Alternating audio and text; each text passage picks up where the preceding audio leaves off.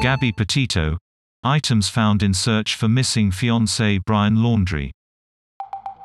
Items belonging to Gabby Petito's missing fiancé have been found in a Florida park, the FBI says.